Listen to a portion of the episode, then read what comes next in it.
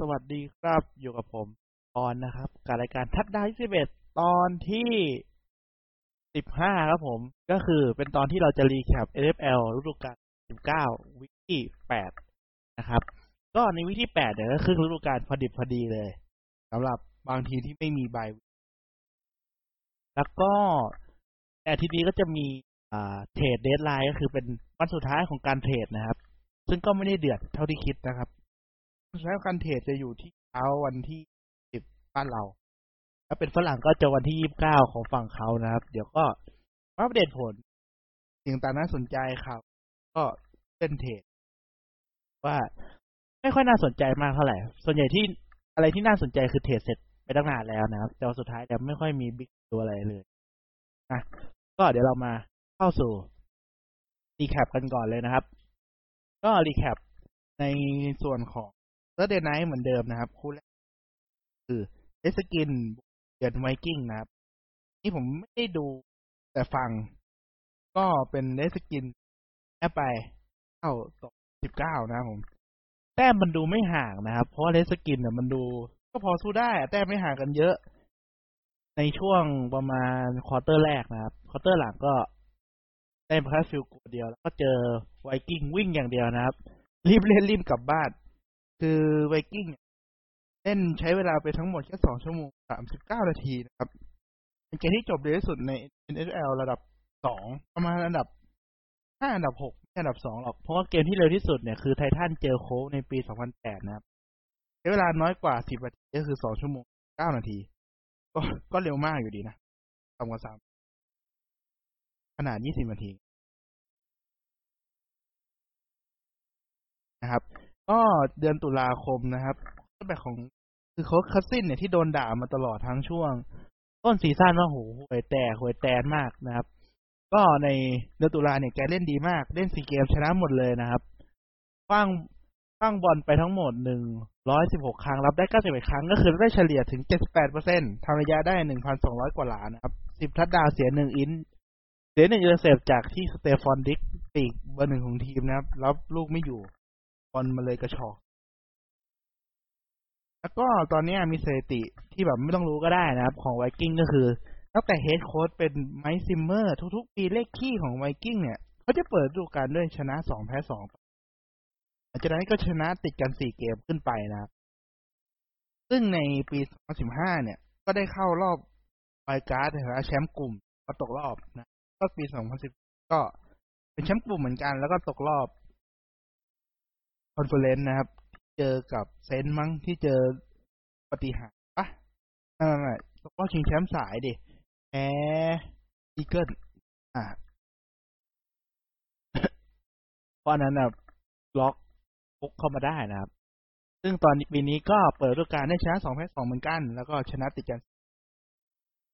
ก็ดูว่าจะได้ไปเพย์ออฟตามสถิติหรือเปล่า พูดต่อมานะครับ พูดต่อมาเนี่ยจะเป็น พูดต่อมาเป็นอ่าซีฮอคไปเจอกับ Falcons นะครับผมซึ่ง Falcons เนี่ย Matt Ryan ตัว quarterback ตัวจริงเจ็บนะครับ ต้องเอาตัวสำรองลงแทน ก็ Seahawks ก็ชนะไปสกอร์ดูสูสีนะครับ ก็คือ27ต่อ20แต่ว่า Seahawks เนี่ยนำครึ่งแรกไป24 0แล้วนะครับก็คือสถิติอะไรต่างๆ มันก็เกิดจากช่วงเรียกว่า garbage time ก็เป็นช่วงที่ซีฮอเขาปล่อยเกมแล้วเล่นไม่เอาเจ็บปล่อยให้ทำระยะทำแต้มไป แต่ว่า เนี่ยก็ได้ไม่ทันแหละ แล้วก็ทีมของฟอลคอนเนี่ย ก็ยังไม่ตัดสินใจเตะแดนควินหน้าโค้ดออกนะเพราะเขาบอกว่าเล่นเนี่ยยังมีความสุขดีกับหัวหน้าโค้ดคนนี้ ไม่เลือกที่จะไม่ถีบออก แต่แฟนๆเนี่ยเริ่มที่จะทนไม่ไหวแล้วนะครับ ถึงเล่นจะทนไหวชอบอยู่แต่แฟนๆบอกไม่เอาแล้วนะอยากให้เตะแล้ว อยากเปลี่ยนแล้วนะครับ ทีมรับนี่หัวใจหัวแตนเหลือเกิน แล้วก็เตะตัวเตะของทีมออก ที่เป็นแมดไบรอันใช่ไหมไม่รู้อ่านถูกหรือเปล่า แล้วก็เซ็นเอ่อตัวเตะที่มีเป็นลูกครึ่งเกาหลีนะครับ ชื่ออะไรนะ ยังยังโฮคูนมั้ง เออ แต่คนเนี้ยเหมือนมีเป็นกระแสแหละครับว่าก็เป็นกระแสนู่นนี่นั่นว่าแบบตั้งแต่ก่อนเข้าหลีกแล้วแบบโหเป็นเกาหลีเล่นดีในมหาอะไรอะไรเงี้ย แต่ว่าเข้า NFL เล่นไม่ดีเท่าไหร่นะครับ แต่ก็นั่นแหละฮะ ทีมจะใช้เปลี่ยนก็ต้องรอดูว่ามันจะดีหรือเปล่านะแต่คู่นี้ผมไม่ค่อยได้ดูอะไรมากเท่าไหร่อะไม่รู้ไม่ได้วีอะไรจะมาพูดเยอะขนาด แล้วก็อ๋ออีกเรื่องหนึ่งคือคิดคาสันของซีฮอคเนี่ยก็กลับมาวิ่งได้ดีอีกแล้วนะโดยวิ่งทำระยะไปทั้งหมด 90 หลานะครับก็ถือว่าโอเคแหละ ต่อมาเป็น Eagles บุกไปเยือน Buffalo Bills นะครับ Buffalo Bills เนี่ยเกมก่อนนี่เกือบเจอ Dolphins พลิกชนะมานะ ส่วน Eagles ก็ แพ้คาร์บอยมา ซึ่งเกมนี้ Eagles ชนะ 31 ต่อ 13 นะครับ ก็ยับ ซึ่ง Eagles เนี่ยวิ่งรวมกันทั้งทีมเนี่ยเกิน 200 หลา ว่าไม่แปลกเลยเท่าไหร่ เพราะว่า Bills เนี่ย ผมฟังอ่าพอดแคสต์ฝรั่ง Around the NFL เขาบอกว่าเนี่ยก็เพิ่งสังเกตไม่ได้เพิ่งสังเกตหรอกเพิ่งเออนึกถึงนึกออกว่า เออทีมรับบิลเนี่ยที่เขาบอกดีดีนักดีหนาเนี่ยที่ผมก็บอกว่าดีเนี่ย พอเจอ Dolphin อะปล่อยแต้มเยอะมากเลย แต่ว่าทีมรับแบบมันเริ่มแบบ เริ่มโดนเจาะ พอมาเจอกับทีมแข็งหน่อยอย่าง Dolphin คือไม่ชนะใครเลยไงพอมาเจอทีมแข็งหน่อยอย่าง Eagle ก็ทะลายนะผมบุกก็ไม่ค่อยขึ้น แล้วก็โดนวิ่งยับนะครับ แตกพ่ายคาบ้านกันไปเกมต่อมานะครับ เป็น Los Angeles Charger บุกไปเยือน Chicago Bear นะผม ก็ Chicago Bear ก็ใช้ Mitchell Trubisky นะครับ แน่นอนว่าผลงานยังไม่เป็นที่น่าพอใจ แล้วก็เกมเนี้ย Charger ชนะไป 17 ต่อ 16 นะครับชนะแค่หนึ่งคะแนน เพราะว่า Bear เนี่ยเตะ field goal ไม่เข้า แล้วก็แพ้ไปนะครับ โดยที่ตอนที่เตะ field goal เนี่ย มีเวลาบุกอีก 40 วิมีขอเวลานอกด้วยมั้งถ้าผมจำไม่ผิดนะ ก็คือเอาง่ายๆคือมันสามารถบุกไปข้างหน้าได้อีกสักนิดสักหน่อยเพื่อจะเตะเข้านะครับ เพราะว่าตัวเตะของทีมอย่าง Eddy Pineiro เนี่ยเขาก็ไม่ได้ตัวเตะดีขนาดนั้นอะไม่ใช่เกรด A อะก็ต้องเอาชัวร์หน่อย ซึ่งทีมก็ไม่ได้ช่วยอะไรแกเลยนะครับ ก็ไปให้แกเตะ ไม่เข้า แล้วก็แกเหมือนออกมาบ่นหลังเกมว่าทีมเนี่ยการที่ไม่วิ่งใช่ไหมครับ ทีมก็จะเลือกที่คุกเข่าก็ถ่วงเวลาอะไรก็ว่าไป ซึ่งเหมือนทีมเนี่ยจะไม่ได้คุกเข่าเพื่อเลื่อนตำแหน่งวางบอลให้ถูกอะไรมันแกชอบเตะกลางสนามพอดีอะไรเงี้ยมั้งครับ แต่ทีมอาจจะไปเบี้ยวซ้ายเบี้ยวขวาอะไรเงี้ยมันจะมีตัวมาร์กอยู่ว่าบอลมันแบบตายตรงซ้ายหรือขวา จะไม่ได้ตรงตามจุดที่แกต้องการก็อ่าแต่มันให้จุดที่ถนัดอะ แต่เล่นที่บ้านก็ควรจะเตะเข้านะระยะมันสิบเอ็ดหลักก็ มันไม่ไกลแต่เพราะระยะเนี้ยมันมีโอกาสไม่เข้า พอสมควรอะถ้าต่ำกว่าสามสิบห้าหลาเนี่ยเพราะน่าจะต้องเข้าชัวร์ถ้าเล่นในบ้านสี่สิบขึ้นไปเนี่ย ถ้าเป็นตัวเตะแบบเกรดบีเกรดซีแบบเนี้ย ไม่เข้าผมว่าไม่แปลกต้องเผื่อใจไว้ตั้งแต่แรกแล้วแหละ แล้วก็คู่ของ Bear ก็ไม่มีอะไรนะครับ ซึ่งหลายคนก็อยากให้ Bear เขาเอา quarterback มาแทน Mitchell Trubisky ได้แล้วนะ เพราะห่วยมาก เล่นไม่ดีเลย ต่อไปเป็นคู่ Giant เจอ Lion นะคู่นี้ผมไม่ได้ดูเลยนะครับ ก็ไม่รู้เรื่องอะไรเลย แต่ผลก็คือ Lion ชนะ 31 ต่อ 26 นะครับ ซึ่งผมว่าก็ตามโผแหละเพราะ Lion จะเป็นทีมที่ดีกว่าแจนอยู่แล้วแจนนี่คือเป็นทีมที่ไม่มีลุ้นเข้าเพย์ออฟอะไรอยู่แล้วนะครับ ในปีนี้ส่วน Lion นี่เขาเรียกว่า on the hunt อะ ก็คือยังแบบ มีโอกาสได้เข้าเป็นไวได้นะครับ ก็ต้องชนะแหละ ตามสูตร ต่อมานะครับ เป็น Tampa Bay Buccaneer นะครับ เจอกับ Tennessee Titan ซึ่ง Tennessee Titan เนี่ยตัดสินใจ drop Mariota ไปแล้วนะครับ ใช้เป็น Ryan Tannehill หรือ quarterback ตัวของ Dolphin เก่านะครับ Tannehill ก็เล่นของปกติของแกครับ ไม่ได้เก่งอะไรมากก็เล่นแบบเต็มสิบให้สักหกให้เจ็ดคะแนนอะไรเงี้ย ก็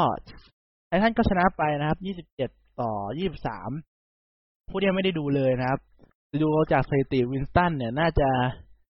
อาการหนักพอๆกับ Trubisky นะครับ แต่ Winston นี่เป็นรุ่นพี่ Trubisky ทีก็ถือว่าหนักกว่าเล่นนานกว่า แต่ฝีมือไม่ต่างกันเท่าไหร่นะครับคือ Winston เนี่ยส่งไปทั้งหมด 43 ครั้งรับได้รับได้แค่ 21 ก็ไม่ถึง 50เปอร์เซ็นต์อะทำได้สองทัดดาวก็จริงแต่เสียสองจะเสพนะครับ ก็ค่อนข้างที่จะหนักนะฮะ ก็ทีมอาจจะ Buccaneer ก็อาจจะเป็นอีกทีมหนึ่งนะที่ต้องหา quarterback ใหม่ ส่วนต่อไปนะครับ คู่ต่อไปเป็น Denver Bronco บุกไปเยือนกับ Indianapolis Colt นะครับ เป็นโคชนะไป15ต่อ13นะครับ ซึ่งผมก็ไม่ได้ดูคู่นี้เหมือนกันอาทิตย์นี้ไม่ได้ดูเยอะเพราะไม่ได้ดูเลยนะครับค่อนข้างจะยุ่ง แต่ก็พยายามรวบรวมเลยมาให้ฟังกันแหละ โอเค ก็ Joe Flacco เนี่ยหรือ quarterback ตัวจริงของ Bronco ก็เริ่มมาบ่นทีมว่าทีมเนี่ยเลือกแผนป๊อดไม่ยอมเล่น เอาชนะเลยอะไรแบบเนี้ยนะครับ ก็ หลังจากบ่นไปไม่ไม่นานก็เจ็บคอเลยนะครับ แต่ไม่ได้เจ็บคอแบบแคกๆนะเจ็บคออาจจะมีอะไรสักอย่างเนี่ยครับ เจ็บแบบกระดูกหักอะไรเงี้ยซึ่งมีคนสังเกตว่าแกก็มีการเช็คคอข้างสนามตั้งแต่เกมที่เจอโค้แล้วแหละ ก็อาจจะเจ็บจริงก็ได้นะครับ ก็โยนเข้า IR ไปเลยหรือว่า Injury Reserve ที่แบบ season นี้ไม่ได้เล่นแล้ว เพราะ Injury Reserve สามารถดึงกลับมาเล่นเป็นตัวจริงได้อีกแค่สองคนนะครับ ส่วนใหญ่เข้า IR ก็คือ จะไม่ได้กลับมามากกว่า ถ้าไม่ใช่ผู้เล่นสำคัญจริงๆนะแล้วก็ quarterback rookie ที่ draft มาในปีนี้อย่าง Drew Lock ก็เจ็บนะครับผมทำให้ Denver Bronco เนี่ยต้องใช้ quarterback สำรองแบบ ไม่ใช่อนาคตของทีมอะแล้วไม่ใช่อนาคตของทีมคือ Brandon Allen นะครับ อันนี้ผมต้องกดสดๆเลย ไม่ใช่ rookie แล้ว แต่ว่าไม่เคยเล่นใน NFL เลยนะครับ เข้าลีกเมื่อปี เข้าลีกเมื่อปีสองพันเท่าไหร่นะสองพันหกนะครับสองพันสิบหกนะครับ ก็คือตัวสำรองตั้งยาวนะครับ ก็จะได้เป็นตัวจริงละในปีที่แปดที่จะถึงนี้นะครับ ก็ทีมคงอาจจะไม่ได้หวังอะไรกับแกเยอะก็คงแบบ เออ ก็ลงลงไปให้มันจบจบซีซั่นไปอะเพราะบองโก้ก็น่าจะไม่ไม่รุนอะไรกับปีนี้แล้วล่ะ ถึงดอปแฟกโก้ไปบล็อก ลูกี้ที่ดูแบบเป็นอนาคตของทีมก็เจ็บนะมันคงปล่อยๆจบไปครับ ไม่มีอะไร ต่อไปเป็นเบงกอนะครับ ไปเยือนร้อนเจลิสแลม ซึ่งเบงกอก็ยังไม่ชนะใครเลยต่อไป ซึ่งเกมนี้ก็ยังเดินต่อไปตามที่บอกนะครับ ก็แพ้ไปสิบต่อยี่สิบสี่นะครับคู่นี้นี่ผมไม่ได้ดูเลย ต้องบอกว่าเบงกอปีนี้นี่ไม่ได้ดูสักเกมเลยนะครับ แทบไม่ได้แตะเกมเบงกอเลย เพราะว่ามันไม่รู้ดิผมว่ามัน ดูห่วยกว่า Dolphin Dolphin มันก็เล่นได้อะแบบไม่เชิงเล่นได้ แพ้แต่ Dolphin คือมีอนาคตที่เขาเก็บ draft เอาไว้เยอะนะครับ ว่าแบบปีหน้าได้ draft เป็นแบบสิบคนอะไรเงี้ยรอบแรกก็ draft ได้สองสามคน ดูมีอนาคตกว่า Bengal Redskin ที่แบบแพ้เยอะแต่แบบไม่ตั้งใจที่จะไปเผื่อปีหน้าเลยเท่าไหร่ ซึ่งแรมก็ชนะไปแหละนะครับไม่ยากเย็นอะจากผล ถ้าดูจากเกมจริงไม่รู้นะครับ โอ้แต่ Cooper Kupp นะครับ รับไปทั้งหมด220หลาหนึ่งทัดดาว220หลาเลยอะซึ่งคู่นี้เล่นที่ลอนดอนนะครับ แล้วก็หลังจบเกมเนี่ย Bengal ก็ตัดสินใจปลด quarterback ตัวจริง Andy Dalton quarterback แดงนะครับ ทีมไปดาวตันนี่อยู่กับทีมมา น่าจะเกือบเกือบสิบปีแล้วมั้งดาวตันเนี่ยเป็น quarterback ที่อยู่กลางๆนะครับ ของลีกแบบกลางที่สุดของลีกเลยฝีมือ แต่ผมคิดว่าแกจริงๆก็เก่งกว่าค่าเฉลี่ยนิดหน่อยแหละ ส่วนใหญ่เขาจะมองว่าเป็นคนตรงกลางนะครับ ให้แบบ quarterback ที่มันแบบมือแบบกลางๆเหมือนกันอะ มาวัดว่าเก่งกว่าอ่อนกว่าดอลตันเลยซึ่งแอนดี้ดอลตันเนี่ย พอทีมประกาศว่าให้เป็นตัวสำรองนะครับ ทีมก็ดัน rookie คือไรอันฟินลีย์ขึ้นมา ซึ่งมีคนในเพจผมบอกว่าเบงกอลเนี่ยจะเล่นยังไงก็ห่วยเหมือนเดิมนะครับ ถ้า lineman ทีมบุกมันแบบ มีมีก็เหมือนไม่มีเหมือนกรวย ก็คือตั้งไว้เฉยๆอีกฝั่งวิ่งผ่านก็มีประโยชน์ ซึ่งและซึ่งไอแบบเนี้ยไม่ดีกับ quarterback เด็ก ๆ นะ เพราะว่ามันจะเสียความมั่นใจแล้วก็ตัดสินใจในในการเล่นลำบากนะเพราะโดนกดดันหนักแอนดี้ดอลตันเนี่ยหลายคนก็บอกน่าจะ trade ไปทีมที่ทีมรับเก่งมากๆ หรือว่าทีมที่ขาดแค่ quarterback อย่างเดียว เช่นแบร์ไปนะครับ ซึ่งก็ไม่ได้ย้ายไปไหนนะครับ จบ trade deadline แล้วดอลตันก็ยังอยู่กับก็น่าเสียดายสำหรับ ตัวแกกับแบร์นะ ซึ่งแกเนี่ยโดนประกาศว่าให้ drop เป็นตัวสำรองในวันเกิดของแกพอดีโคตรแย่เลยดอลตันเนี่ยเป็นคนที่ดีนะ ดีมากๆเลย มันมีเกมที่ผมไปอ่านเจอมาล่าสุดเลย คือมันมีเกมที่เดนเชเซีย หรือว่าอ่า linebacker ของสตีลเลอร์เนี่ย เจ็บหนักนะครับ แบบเป็นอัมพฤกษ์อัมพาตแต่ตอนนี้แกกลับมาเดินได้แล้ว แต่ใช้เวลานานหลายปีเหมือนกันสองสามปี ได้ คือ ดอลตันเนี่ยเป็นผู้เล่นที่แบบ อยู่คนละฝั่งนะครับพอเห็นเชเซียเจ็บ แกก็รีบวิ่งเข้าไปแบบ ไปดูอาการ กับผู้เล่นฝั่งสตีลเลอร์เลยก็คือโหน้ำใจงามมาก จบเกมก็ไปภาวนาร่วมกับทีมสตีลเลอร์ เพื่อให้เดนเชเซีย เนี่ยบาดเจ็บอะไร ก็คนดีอะ คนดีสุดๆเลย แอนดี้ดอลตันเนี่ยผมชอบนะ ก็เสียใจแทนแกเหมือนกันอะให้แกมีโอกาสได้แบบโชว์ฟอร์มดีๆบ้าง ถึงแม้แกก็เคยได้เข้าเพย์ออฟแหละ แต่ไม่เคยชนะในเพย์ออฟ กับเบงกอนะครับ ก็เบงกอเป็นทีมที่มันเขาเรียกว่ายังไงอะเป็นทีมที่ผมไม่ค่อยชอบอะ คือทีมมันไม่เก่ง ไม่เก่งอะมันไม่เท่าไหร่ แต่มันไม่วางแผนถึงอนาคตแบบเนี้ย ผมดูแล้วมันหงุดหงิดนะอย่างดอลฟินอะ ผมเข้าใจแหละว่าเออมันห่วยแพ้เยอะแต่อย่างน้อยมันมีอนาคตที่รออยู่คือการ draft มันมีวางแผนล่วงหน้าแบบเราจะทำอะไรอะ แต่เบงกอมันดูแบบ มันไม่มีอะไรอะ ดีที่สุดก็คือเป็นทีมประมาณแบบ ชนะเก้าแพ้เจ็ดเลย ซึ่งมันไม่พออะผมรู้สึกเบงกอเป็นทีมเอเวอเรสต์มาตั้งแต่ผมเริ่มดู NFL ไม่ค่อยรู้สึกว่ามันเก่งอะไรนะขนาดทีมก็ดาวตันก็ไม่ได้แย่นะครับเอเจกีตัวรับบอลก็ไม่ได้แย่ แต่เดี๋ยวโอกาสไปเยอะกับผู้เล่นกลุ่มของเขาอะพูดต่อไปแล้วกันเดี๋ยวบทเรื่องเบงกอเยอะเลยคือรู้ผมก็ไม่ได้รู้เยอะกับเบงกอหรอกแต่รู้สึกว่าเป็น ถ้าเป็นแฟนเบงกอจะหงุดหงิด น่ารำคาญนะการจัดการบริหารทีมมันน่ารำคาญจริงคู่ต่อไปนะครับ เป็นอ่าคาร์ดินัลบุกไปเยือนกับเซนนะครับ หลายคนก็มองว่าเกมนี้เป็น trap game ก็คือเป็นเกมที่แบบ อาจจะมีการพลิกคาร์ดินัลพลิกมาชนะเซนได้นะผมก็มองว่าเป็น trap game เหมือนกัน เพราะว่ามันมันดูน่ากลัวคาร์ดินัลผู้ชนะติดกันมาสามเกมใช่ไหมเจอเซนถึงเซนจะทีมรับดีอะไรก็ว่าไปผมคิดว่าแบบไม่ว่าจะสูสีก็ได้ ซึ่งมันก็ไม่เป็นอย่างที่ผมคิดเท่าไหร่นะครับคาร์ดินัลเนี่ยแพ้ไปเก้าต่อสามสิบเอ็ดเลยคือยับเลย แต่ว่าหลายคนก็มองว่า เออไคเลอร์เมอร์เรย์เนี่ยก็เล่นโอเค ก็เล่นตามมีตามเกิดอะเจอทีมโหดนะครับ คือคาร์ดินัลก่อนนี้ชนะทีมประมาณแบบอ่อนกว่าตัวเอง หรือฝีมือพอๆกับตัวเองอะไรแบบเนี้ย แล้วก็ เออแป๊บนึง ตัววิ่งนะครับ ที่บอกว่าเชดเอ็ดมุนเชดเอ็ดมูหรือเชดเอ็ดมอนเนี่ยคือเกมก่อนหน้านี้วิ่งได้สามทัดดาว เกมนี้วิ่งไม่ออก แล้วก็เจ็บนะครับทำให้คาร์ดินัลเนี่ยต้องไป trade เอาตัววิ่งมา มาเพิ่มนะครับ จากดอลฟินใช่ไหมเดี๋ยวผมขอเช็คแป๊บหนึ่งนะครับใช่ครับต้องไป trade เอาตัววิ่งจากดอดอลฟินเป็นเคนยันเดรกนะครับก็ผมก็เข้าใจว่าคนนี้ก็โอเคอะประมาณ เจ็ดบีบีบวกอะไรเงี้ยก็ใช้รอบสิบรอบอะไรสักอย่างหนึ่งครับ ยังไม่ได้ประกาศมาก็โอเคนะไม่แย่นะครับ คือคาร์ดินาลตัววิ่งนี่ไม่เหลือแล้วเดวิดจอห์นสันตัววิ่งตัวหลักของทีมจริง ๆ ก็เจ็บไปตั้งแต่แรกแล้วนะกี้ไม่ใช่ลูกี้สี่ปีสองอย่างเชสเนี่ยก็เจ็บก็ต้อง trade มาเพิ่มนะครับ ซึ่งเซนเนี่ยเกมนี้ชนะโดยใช้ดรูบรีสดรูบรีสหายเจ็บกลับมาแล้วนะครับ ก็ ผมดูก็เหมือน ต้องเทียบกับเบรดี้มั้งคืออายุก็ห่างกันประมาณสามสี่ปีแหละ แต่ว่าดรูบรีสดูเหมือนจะแบบ มีเลี้ยวมีแรงกว่าเบรดี้นิดหน่อยมั้งเท่าที่ผมรู้สึกนะ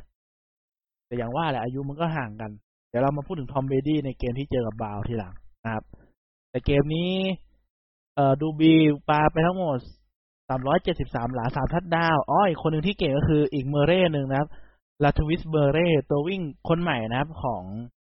เซนนะที่เพิ่งเซ็นมาปีนี้ ก็เล่นดีมากนะ ผมดูอยู่ก็แบบ คือคามาร่าเจ็บ ทีไม่มีมาร์กอิงแกรมแล้วส่งไปให้เรเว่นแล้วนะครับเดี๋ยวเอาเมเร่เนี่ยมาแชร์กับคามาร่าตอนนี้คามาร่าเจ็บก็คือเมเร่ก็ต้องเป็นมือหนึ่งคนเดียวแล้วก็มีคนอื่นช่วย ไม่ได้แบบ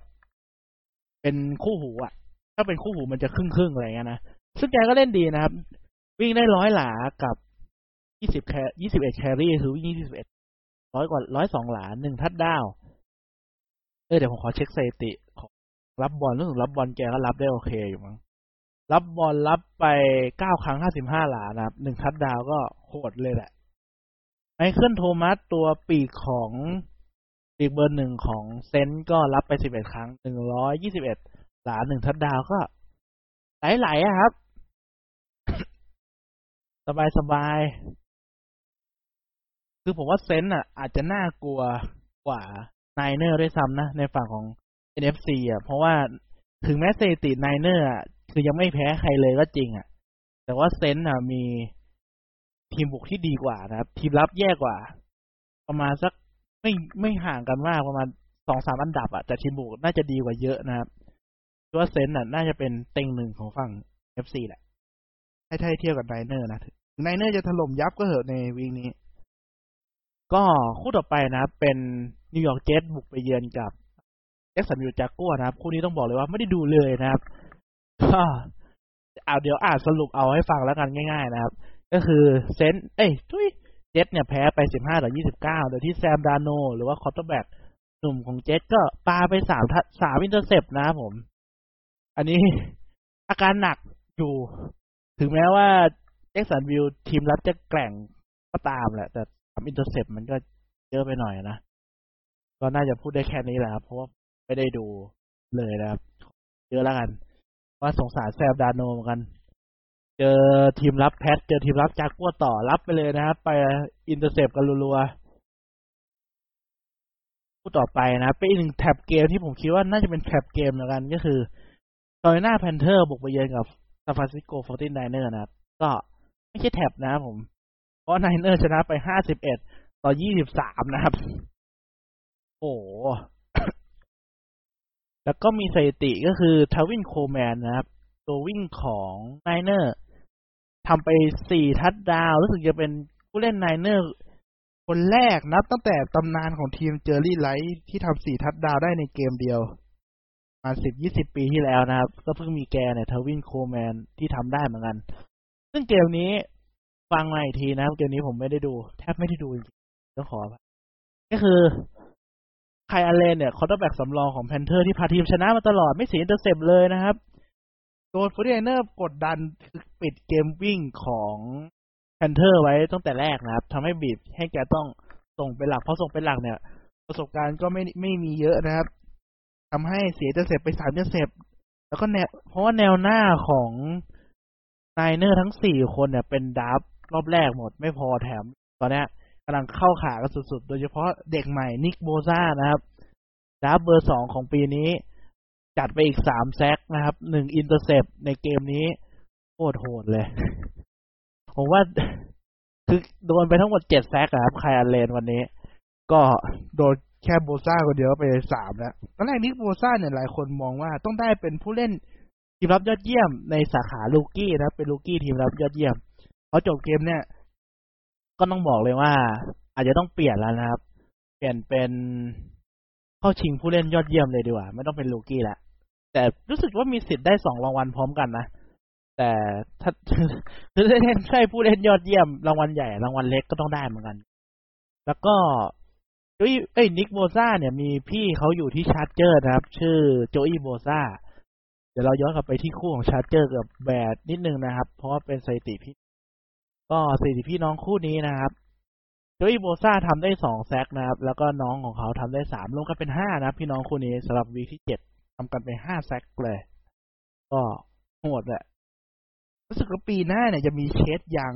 เป็นผู้เล่นมหาลัยนะครับเขาบอกว่าอาจจะเก่งกว่า Nick Bosa ก็ได้เป็นตัวไล่ quarterback ชั้นดีเหมือนกันก็เดี๋ยวต้องรอดูปีหน้าว่าจะโดนด่านะครับคู่ต่อมานะครับผม เอาคู่ที่ผมไม่ต้องใช้สคริปต์แล้วครับ ผมก็คือ Cleveland Browns เจอกับ New England Patriotsครับ แต่ก็ต้องใช้ไม่ใช้สคริปต์ละแต่ก็มีเตรียมไว้แหละ ก็คือ New England Patriots ก็ชนะไป 27 ต่อ 13 นะครับ โดยเกมนี้เนี่ย ค่อนข้างจะหนักเลยนะครับสำหรับทีมบุกของ Browns ในช่วงแรกๆนะครับ ก็คือต้องบอกว่ามันหนักมันมีส่วนทั้งดีทั้งเสียแหละสำหรับทีมบุก Browns ใน week นี้นะครับ ก็คือสิ่งที่ดีของ week นี้ก็คือ Nick Chubb เนี่ยตัววิ่งของบาวเนี่ยวิ่งถล่มเลยนะครับ ถึงแม้ได้สิบสามแต้มแต่แกวิ่งไปร้อยสามสิบหลา เฉลี่ยเนี่ยคือได้หกสิบหกจุดต่อครั้งกดเยอะเลยฮะ ก็คือฉีกทีมรับ Pats ด้วยการวิ่งได้แทบทั้งเกมแหละแต่คือแต้มมันตามก็ต้องส่ง แต่ส่งอะส่งไม่ออกนะครับ เพราะว่า Mayfield ก็เสียหนึ่ง intercept เสียหนึ่ง intercept จาก ไม่ได้กากการปาไกลอะไรเลย มันเป็นการที่ เอ่อผู้เล่นทีมรับของ Pats บุกทะลุเข้าไปนะครับก็จะชื่อ Lawrence Guy อ่า ใช่ไหม Lawrence Guy หรือเปล่าทำไมหาไม่เจอ เออนั่นแหละ ก็คือบุกเข้าไปแบบต้องพารัดเข้าไปอะ ทะลุสองคนเฉยเลยนะครับเป็นเป็น lineman คนหนึ่งกับ tight end คนหนึ่งเอาไม่อยู่ ก็ทะลุเข้าไป คือแผนเราเป็น shovel pass แผนของ Browns นะเป็น shovel pass คือส่งบอลไปข้างหน้าสั้นๆ เพื่อให้ตัววิ่งเนี่ยวิ่งตัดหน้าแล้วรับบอลไปทำระยะต่อนะครับ ซึ่งเหมือนแผนมันจะแตก ตรงที่ผู้เล่นทีมทีมรับของ Pats มันทะลุเข้ามาพอ shovel pass ปุ๊บเข้ามือของอีกฝั่งเฉยเลยนะครับ แล้วก็เสียโจเซฟแบบอับอายอะ่ะขายขี้หน้าอะไรกันเลยทีเดียว เออ Lawrence Guy ถูกแล้ว แล้วก็อีกสอง play ก่อนหน้านี้เนี่ยก็เสีย turnover มาแล้วสรุปคือเสียสาม turnover ติด turnover แรกเนี่ย เกิดจากที่ Nick Chubb เนี่ยวิ่ง แล้วก็ Van Noy เนี่ยใคร Van Noy linebacker ของ Pats ผลักผู้เล่นของ Browns ไปชนแกบอลหลุดเสียบอลนะครับ แล้วก็เสียทัดดาว แล้วก็ส่วนอีกอันหนึงเนี่ยจะเป็น Nick Chubb วิ่งหลุดเดี่ยวเลยครับ แต่ Jonathan Jones วิ่งมาจากข้างหลังกำหมัดไว้ในใจ แล้วกำหมัดจริง ๆ ต่อยบอลกระเด็นเสียบอลอีกแล้วนะครับผม ครั้งที่สามก็เป็นเหตุการณ์ที่ Mayfield shovel pass พลาดที่เล่าไปตอนทำให้บาวเนี่ยเสียสามเทอร์เวอร์ติด แต่ว่าทำให้ Pats ก็นำกดทั้งเกมเหมือนเดิมนะครับ เกมที่ Tom Brady เนี่ย ก็เล่นได้โอเค เสียไปสาม sack ถือว่าค่อนข้างเยอะนะครับ เพราะ lineman ของ Pats ตอนนี้กำลังกากมากๆเลย ต้องรอผู้เล่นหายเจ็บกลับมานะครับส่วนส่วนของ lineman เพราะมัน lineman ที่เซ็นมาสองคนจะไม่ค่อยได้เรื่องเท่าไหร่ส่วนเกมวิ่งก็ถือว่าพัฒนาขึ้น ผมฟังฝรั่งพูดที่ผมรู้สึกว่าความเห็นตรงกับผมคือ Tom Brady เนี่ยตอนนี้แกไม่ใช่ Tom Brady ที่เป็นแบบซูเปอร์แมนคนเดิมในปีสามสี่ปีก่อนแล้วทอมเบดี้ในโฉมเนี้ยคือเกม a มนเจอร์ก็คือเกม a มนเจอร์เนี่ยหมายถึงว่าผู้เล่นที่แบบเล่นเอาชัวร์เล่นแบบพาทีมไปชนะ ไม่ได้แบบวือหวามาก คือทอมเบดี้ก็เป็นอีลิทท็อปเกม a มนเจอร์ไปเลยนะครับ เวอร์ชันนี้คือเล่นส่งสั้นพาทีมขยับไปเรื่อยๆนะครับ ไม่ได้แบบ ปาบอมบ์ระเบิดระเบ้อแบบเจาะทีมรับฉีกเป็นผุยผงแบบจบเกม40ต่อ13อะไรเงี้ย ก็คือแบบค่อยๆขยับเอา first down ไปเรื่อยๆนะครับ ก็ใช้ประสบการณ์แกไป อาจจะรวมถึงเพราะว่าแกอายุเยอะแล้ว lineman ไม่ค่อยให้เวลาแก เพราะ lineman ตัวจริงก็เจ็บไปสามสี่คนแล้ว ผู้เล่นทีม ผู้เล่นของ Pats เนี่ยก็เขาเรียกยังไงอะพวกเขาเรียก skill player พวก ตัววิ่งก็เล่นลำบากเพราะ lineman ห่วยนะครับ ปีกปีกปีกนอกก็ไม่ค่อยครบนะครับ เพราะว่าเดี๋ยวมีคนเข้าเดี๋ยวมีคนออกมีคนเจ็บอะไรงี้แล้วก็ปีกในเนี่ยห่วยสุดครับหน้าที่คือบล็อกอย่างเดียวจะได้ Ben Watson เดี้ยงมากแล้วกลับมาก็แก่มากแล้ว ก็สำหรับ Pats นะครับ ก็มีผู้เล่นคนใหม่เป็น Mohamed Sanu นะครับ ที่ draft มาจากเฮ้ยที่เทรดมาจากเอ่อ Falcons ก็ถือก็ ผมไม่ได้ผมว่าผมจะพูดในพอดแคสต์เนาะเดี๋ยวค่อยไปรวมทีหลังแล้วกัน คือ Sanu เนี่ยก็เพิ่งเข้าทีมมานะครับก็ต้องปรับจูนกันไปว่าจะเข้าขากันไหม แต่ที่แน่ทีมก็ถีบจ็อกก็ต้องออกไปแล้วนะครับ เพื่อเอาซานูเข้ามาแทนเนี่ยเขาเราไปพูดข้อเทรดอีกทีแล้วกันครับ แล้วก็ต่อไปนะครับผมผู้ต่อไปเป็นเรเดอร์เจอเท็กซัสนะครับ ก็อันนี้ไม่ได้ดู แต่ว่าดูเอาเท่ๆที่สุดของดิชอนวัตสันไป เอาสรุปผลก่อนเนาะเป็นเรเดอร์แพ้ไปนะครับ27ต่อ24ซึ่งวัตสันเนี่ยก็เล่นดีมากเหมือนเดิมแหละ คือมีจังหวะหนึ่งนะครับ แกหลบการแซกนู่นนี่นั่นนะครับ แล้วเอาผู้เล่นอีกฝั่งเนี่ยไปเข้าตาแกโดยที่ไม่ได้ตั้งใจ เพราะแกแบบก้มก้มต่ำแล้วผู้เล่นคนนั้นกำลังล้มขามันก็ไปโดนตานะครับ แกก็มาทำทัดดาวได้อยู่ดี ซึ่งแกมาสัมภาษณ์หลังเกมว่าเนี่ยจังหวะนั้นแทบมองไม่เห็นอะไรเลย มันตาบอดอะ่ะเพราะเจ็บตาไง เออ แล้วก็ไม่น่ามีปัญหาอะไรกับการบาดเจ็บนะครับปัญหาการบาดเจ็บเนี่ยอยู่ที่เจเจวัตผู้เล่นทีมรับ ที่แบบโคตรเก่งของทีมนะครับผมเหมือนจะกล้ามเนื้อฉีกขาดมั้งต้องพักยาวปิด season ไปแล้วนะครับทำให้ผมก็ไม่รู้ว่าแกจะ retire หรือเปล่า เพราะแกก็เจ็บตลอดทั้งอาชีพการเล่นเลยอะสำหรับ J.J. Watt นะครับ แต่แกเป็นคนนิสัยดีนะครับผมช่วยเหลือ ชาวบ้านโดนพายุอะไรแกก็ไปช่วยตลอดเคยได้รางวัลแบบ Walter Payton อะไรสักอย่างรางวัลที่แบบให้กับผู้เล่นที่พฤติกรรมดีอะแกเป็นได้รางวัลนั้นด้วยนะครับ โอเค คู่ต่อไปคู่สุดท้ายแล้ว เอ้ยอีกสองคู่นะโหเยอะจัง เราแบบสรุปหลายคู่ฮะ เป็น Green Bay Packers นะครับบุกไปเยือน Kansas City Chiefs ซึ่ง Packers เนี่ย ไม่มีตัวปีกหลักคือ Davante Adams นะครับ แต่ว่า KC ขาด quarterback ไปเลยนะฮะ ไม่มี Patrick Mahomes ที่เข่าหลุดถึงแม้จะมีข่าวมาว่าแบบ เอ้ย อาจจะเล่นได้ก็ได้นะถ้าผมบอกว่าถ้าฝืนเล่นเป็นผมผมไม่อยากให้เล่นนะ เดี๋ยวเจ็บยาวแล้วจะมีปัญหา เพราะว่าถ้าเรื้อรังจะมีปัญหาทั้งที่ทีมก็แบบ จะสร้างอนาคตกับ Mahomes อยู่แล้วอะแพ้สักเกมสองเกมไม่เป็นไรหรอก ดีกว่าอนาเอาอนาคตทีมไปทิ้งนะครับ ก็ใช้ Matt Moore นะครับ quarterback สำรองที่ไปเป็นโค้ชให้กับทีม high schoolแล้วก็ คือ retire จาก NFL ไปแล้ว เป็นไปเป็นแมวมอ เป็นโค้ช high school แล้วแบบ Chiefs ก็เซ็นแกกลับมาเป็นผู้เล่นอีกทีหนึ่งซึ่ง Matt Moore เป็น quarterback ตัวจริงกับ Dolphins quarterback รองให้กับคาวบอยอะไรพวกนี้มั้ง คือแกก็มีฝีมือไม่เยอะแหละ ก็พอพอถูกพอถ่ายนะครับ แต่เกมนี้ก็คือ Packers ชนะไป31ต่อ24ซึ่ง Packers เนี่ยเขาเปลี่ยนโค้ชเป็น Matt LaFleur Aaron Jones จะมีบทบาทมากขึ้นนะครับ เพราะว่า Mike McCarthy head coach คนเก่าของ Packers เนี่ยจะจับ Aaron Jones นั่งยาวเลยนะครับผมแบบไม่ต้องทำอะไรเลยตบยุงพอเปลี่ยน head coach ปุ๊บให้คนนี้เป็นเท่านั้นแหละครับกระฉูดแล้วฟอร์ม ก็รับลูกไปร้อยห้าสิบแปดหลาสองทัดดาว แต่แกเป็นตัววิ่งนะ ก็นั่นแหละคือคนใช้ของที่มีอยู่เป็นก็จะเป็นอย่างนี้ ก็ไม่แปลกใจอะไร เพราะว่าตอนนี้ปีกของแพ็กเกอร์ก็เจ็บกันละนาวแล้วนะครับก็ต้องหาวิธีพลิกแพงซึ่งพลิกแพงมาได้ดี ส่วนของชีฟนะครับผม อาวุธหลักยังมีอยู่ทำให้แมตมัวก็เล่นง่าย ทีมก็เล่นง่ายขึ้น ก็แพ้แค่หนึ่งทัดดาวนะครับ ไม่ได้น่าเกลียดมาก แต่ก็มีช็อตให้ทีมโดนด่าเหมือนกันนะครับ เพราะว่าในการเล่นสุดท้ายของทีมเนี่ยเหมือนต้องเล่นดาวที่สี่แล้ว ทีมตัดสินใจเลือกที่จะพันทิ้ง แต่ว่า คือทีมรับของชีฟแบบมันไม่ค่อยดีตั้งแต่แรกแล้วแหละ แล้วพอถึงจุดจุดนั้นอะมันทีมรับก็เริ่มเหนื่อย เห็นได้ชัดว่าทีมรับบุก ทีมรับหยุดเกมบุกของแพ็กเกอร์ไม่ได้แล้วนะครับ ในช่วงหลัง แต่ทีมตัดใจพันทิ้งทำให้แบบพันทำไมทีมรับก็เอาไม่อยู่อยู่แล้วเลยฮะสุดท้ายก็แพ้ไปจริงๆนะผมก็น่าเสียดายสำหรับ Chiefs แต่ว่า Chiefs ทำให้เห็นเลยนะว่าโค้ชของเขาเนี่ยเก่งจริงไม่ต้องใช้ Patrick Mahomes อะก็สู้กับ Packers ได้สูสีนะครับ อาวุธในมือไม่ว่าจะเป็น LeSean McCoy Tyreek Hill Kelce ตัววิ่ง McCoy พูดไปแล้วนี่ว่า คือแบบอาวุธค่อนข้างครบมือนะครับทำให้แบบquarterback เป็นตัวสำรองก็ปรับแผนให้มันแบบไปข้างหน้าได้นะครับ ถ้ามี Mahomes อาจจะแผนที่หวือหวากว่านี้ก็จริงแต่ว่า แค่นี้ก็ค่อนข้างน่ากลัวแล้ว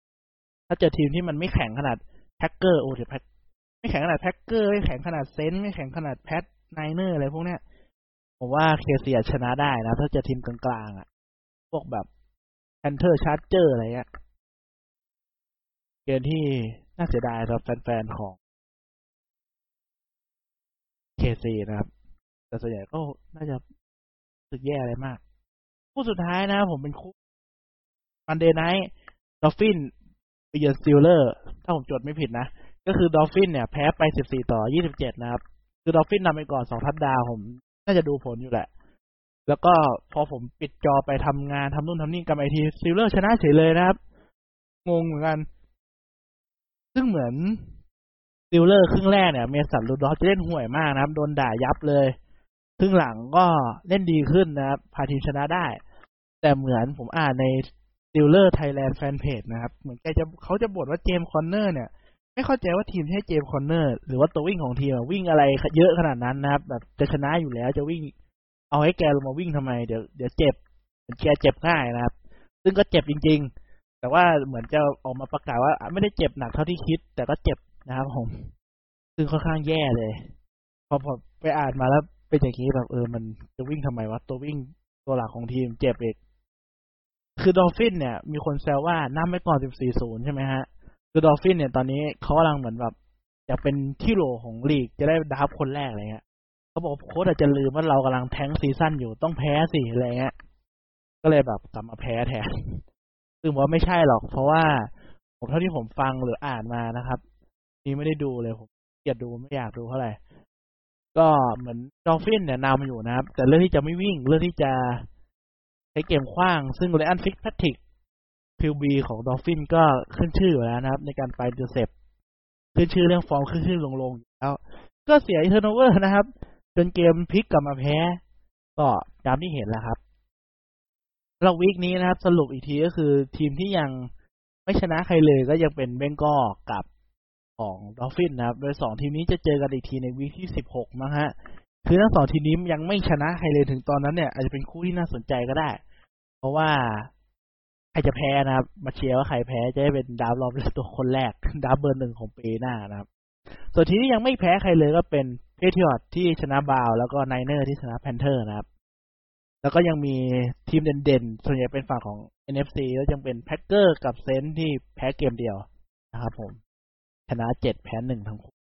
เพราะฝั่ง AFC เนี่ย ส่วนใหญ่จะแพ้สองแพ้สามขึ้นไปหมดแล้วก็จะเป็น Raven เหมือนชนะห้ามั้ง แต่แพ้ประมาณสามแล้วอะ Raven อย่างเงี้ย ส่วนกลุ่มของโค้ก็แพ้กันไปสามไปสี่แล้ว อืมทำให้กลุ่มให้ฝั่ง NFC เริ่มดูสกอร์แบบจะเถื่อนกว่านะครับ ส่วนฝั่ง AFC มีแค่ Pat ทีมเดียวที่แบบโดดเด่นกว่าใครเพื่อน ก็เดี๋ยวมา อันนี้ก่อนแล้วกันนะครับ มาสรุปการย้ายตัวผู้เล่นคร่าวๆนะครับผม ก็จะมี Leonard Williams นะครับ ย้ายไปอยู่กับ Giant นะครับผม Kenyan Drake ตัววิ่งของ Dolphin นะครับ ก็ย้ายไปอยู่กับคาร์ดินัลแล้วก็ Ramsey ที่ย้ายจาก Jacksonville ไปที่แรมที่เราพูดไปแล้วนะครับ Marcus Peters ย้ายไปที่ Raven นะครับ ที่ได้ intercept กับ Russell Wilson ในเกมก่อน ไม่ใช่เกมนี้นะเกมวีที่แล้วนะครับ แล้วก็ Mohamed Sanu นี่ผมว่าผมยังไม่ได้พูดนะ ก็คือ Sanu เนี่ย Pat เสีย draft รอบสองมา นะครับผม เสีย draft รอบสองมาเป็นแล้วอะได้แล้วพูดทีก็ได้ คือเสีย draft รอบสองไปให้กับ Falcon นะครับ ซึ่ง Sanu เนี่ยก็จะมาทำหน้าที่แทน Josh Gordon ที่เจ็บนะครับ แต่ Josh Gordon เนี่ยไม่ได้เจ็บจริงนะ แต่ Pat เนี่ยเหมือนที่ผมเข้าใจนะก็คือมันไม่ใช่เรื่องดีอะ คือแพทอะเขาส่งจอร์จกอร์ดอนไปไออาร์ตอนที่ผมบอกแหละครับ เพื่อที่จะปล่อยตัวเขาเนี่ยออกไปแบบไม่ใช่ให้เขาอะไปอยู่ทีมไหนก็ได้ เพื่อจะปล่อยทีม ให้จอร์กร์ดอนอะ ต้องไปเลือกแบบเอาทีมที่ใส่ตีหวยสุดก่อน เลือกว่าที่จะเอาเซนเขาเข้าทีมหรือเปล่าแล้วขยับไปเรื่อยนะครับทำให้แกอาจจะไม่ได้เข้าไปอยู่ในทีมที่แบบเป็นความหนาของแพทในการไปซูเปอร์โบว์คือเอาง่ายให้ทีมอ่อนๆเอาคนเก่งไปอะ เพื่อที่จะแบบไม่เป็นขวากหนามให้ Dolphin เอาไปอะไรเงี้ย มันก็ไม่มีผลอะไรมากเพราะทีมมันไม่มีอะไรเลยปีนี้คือ Josh Gordon ผมเชื่อว่าถ้าปล่อยแบบเป็น free agent แบบให้ใครเอาไปก็ได้อะ ทีมประมาณ Eagle อะไรพวกนี้คงรับไปแหละ พวกทีมที่แบบมีไปเพไปเพลย์ออฟได้แต่ขาดอาวุธอยู่รับไปแน่นอน ซึ่ง Pat เขาคงไม่อยากให้เกิดแบบนั้นก็เลยแบบ ใช้ช่องว่างของกฎต้องพูดช่องว่างของกฎเพื่อให้มันเกิดแบบนี้ขึ้นมานะครับ ก็คือซานูก็ยังฟอร์มยังไม่ค่อยเข้าที่เท่าไหร่ ยังไม่ค่อยจูนติดอะไรมากนะครับ ก็ยังทำผลงานใดได้ไม่เยอะเพิ่งเกมแรก ก็ต้องรอดูกันต่อไปนะครับ ส่วนเรื่องถ้าตัดเรื่องของจอร์กดอนไป ผมว่าซานูน่าจะเป็น การเทรดที่คุ้มของแพทนะ เพราะว่าซานูเนี่ย หลายคนมองว่าเนี่ย เดี๋ยวซานูมาเนี่ยโหหุ่นแบบนี้ต้องเล่นแบบเกมส่งไกลแน่เลยนะครับ แต่ว่าผมไปดูกราฟการเล่นของ Sanu จากทวิตเตอร์มานะครับ มีคนสรุปมาคือ Sanu ก็เล่นเหมือนที่ Pat ที่ Pat เล่นทุกวันนี้นะครับ ส่งสั้น ส่งสั้นระยะกลางไม่ได้เน้น bomb อะไรนะครับ ก็คงเข้าแผน Pat ปกติไม่ได้มาเพื่อแบบ เป็นบอลอกนะครับ เพื่อจะดึง safety ดึงตัวคุมปีกไปไกลนะครับ ก็คงมาเสริม การเล่นปกติของ Pat แหละฮะ ก็น่าจะคุ้มแหละ เพราะว่าเป็นการ trade เพื่อไปเป็นแชมป์นะครับ ก็เลยเสียแพงนิดนึง แล้วก็ Sanu เนี่ยค่าตัวจะถูกกว่าคนต่อไปนะครับผม ก็คือ คนต่อไปเป็น Emmanuel Sanders นะครับปีกของ Bronco ย้ายไปอยู่กับ Forty Niner ก็คือ trade รอบห้าให้กับ Niner นะครับ ตัวของโกแล้ว Bronco จะได้รอบสามรอบสี่ของ Niner กลับไปทำให้ Niner ก็จะไม่มี draft รอบ รอบกลางๆมีรอบแรกแล้วข้ามไปรอบหลังๆเลยนะก็ผลงานดีกว่าซานูนะเท่าที่ผมจำไม่ผิดผลงานดีกว่าซานูนะผมได้ touchdown ได้มั้งซาแซนเดอร์ ซึ่งค่าตัวของแซนเดอร์ก็จะแพงกว่านะครับ ซึ่ง cap ของ Niners จะเหลือเยอะกว่า Pats Pats cap เหลือเหลือนิดนึงอะล้านสองล้านอะ Niners เหลืออีกเพียบนะครับ ก็เป็นการ trade เพื่อเป็นแชมป์ทั้งคู่ครับผม ส่วนต่อไป ก็มีคนหนึ่งก็คือAqib Talib ตัวคุมปีกของ Rams นะครับ ย้ายไปอยู่กับไมอามี่ให้รอบห้ากับไมอามี่ด้วยมั้งผมจะอ่านไม่ผิดนะทำให้เขาเรียกไงอะ คือ cap ของ Rams อะ มันต้องมีจ่ายให้ Jared Goff จ่ายให้ Gurley จ่ายให้ Brandin Cooks จ่ายให้ Aaron Donald จ่ายให้ Ramsey คือจ่ายแพงหมดเลยนะครับ ทำให้แบบ cap ของ Rams อะมันจัดสรรลำบากมาก Aqib Talib ก็กินค่าเหนื่อยเยอะพอสมควรเหมือนปีนี้แกจะเจ็บเข้า IR อยู่ทีมก็ต้องหาทางเทแกออกไปนะครับ ก็เทให้ไมอามี่เพื่อที่จะแบบ salary cap หรือเพดานเงินเดือนมันไม่ทะลุนั่นเอง ก็หลายคนก็บอกว่าเป็น win-win นะครับ เพราะยังไง Talib ปีนี้ก็เจ็บอยู่แล้ว แล้วก็คือปีปีนี้ก็เจ็บได้เคลียร์เคลียร์ cap ออกไปก็ดีอะ ส่วน Dolphins ก็ได้ผู้เล่นดีในราคาถูกไป ถ้าปีหน้าแกเขาเซ็นนะนะไม่ต้องไปนั่ง draft ใหม่นะเพราะ Talib ก็เป็นตัวคุมปีกระดับต้นๆแหละ แต่เหมือนมีแกก็มีปัญหาเรื่องพฤติกรรมนิดหน่อย มันจะเคยไปต่อยกับ Crabtree มั้งของ Raiders ตอนนี้ Crabtree ไม่รู้อยู่ Raiders หรือเปล่าแต่น่าจะต่อยกันลองไป search ดูครับ Talib versus Crabtree อะผมว่ามีปล่อยอยู่โอเค ก็น่าจะ ประมาณนี้แหละครับแล้วข่าวการ trade ที่บอกไปคือมันไม่ได้มีอะไรแบบ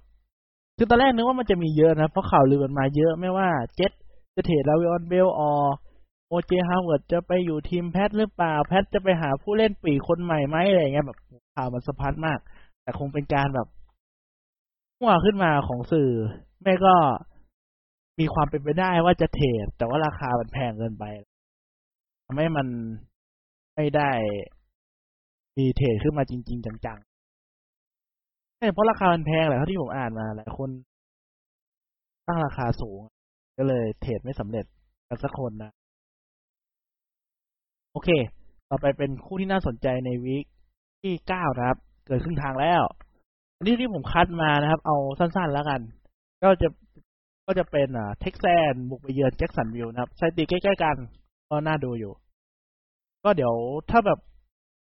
จะแบบอ่าพรีวิวหนักกว่าเดิมเนี้ยอาจจะเอาไปโพสต์ลงในเพจนะครับสำหรับ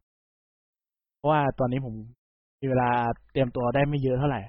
ต่อไปเป็นไวกิ้งบุกไปเยือนกับชีฟนะครับ ซึ่งไวกิ้งกำลังฟอร์มดี แล้วชีฟเนี่ย มาโฮอาจจะกลับมาหายเข่าหลุดทันนะเพราะเพราะว่าไอสัปดาห์ที่ผ่านมา เราอาจจะยังแบบเขาเรียกไงอะ สัปดาห์ที่ผ่านมามันยังอาจจะเล่นได้ตอนนี้อาจจะเล่นได้ก็ได้ อาจจะฝืนถ้าอยากชนะ อาจจะเล่นครึ่งเกมแล้วก็ว่าไปก็รอดู ส่วนคู่ต่อไปที่น่าสนใจเป็น Bears ไปเจอกับ Eagles นะครับ ก็ อันนี้ผมก็ใส่ใส่มา ก็โอเคอะไม่น่าจะไม่แย่นะส่วนคู่สุดท้ายเนี่ยน่าจะน่าดูพอสมควรคือ Pats เจอกับ Ravens นะครับ ซึ่ง Pats เนี่ยทีมรับ ที่เห็นจากเกมที่เจอกับบาร์ก็คือหยุดเกมวิ่งลำบากมากนะครับ ส่วน Ravens วิ่งกระจายเลยก็ต้องดูว่า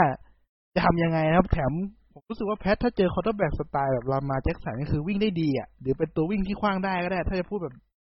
กันหน่อยนะแต่ตอนนี้แกขว้างดีละต้อง defend ให้แกด้วย คือผมรู้สึก Pats จะเจอ quarterback แบบเนี้ยจะเป๋นะครับ ก็ต้องมารอดูกันว่าจะเป็นยังไงนะครับ โดยเฉพาะ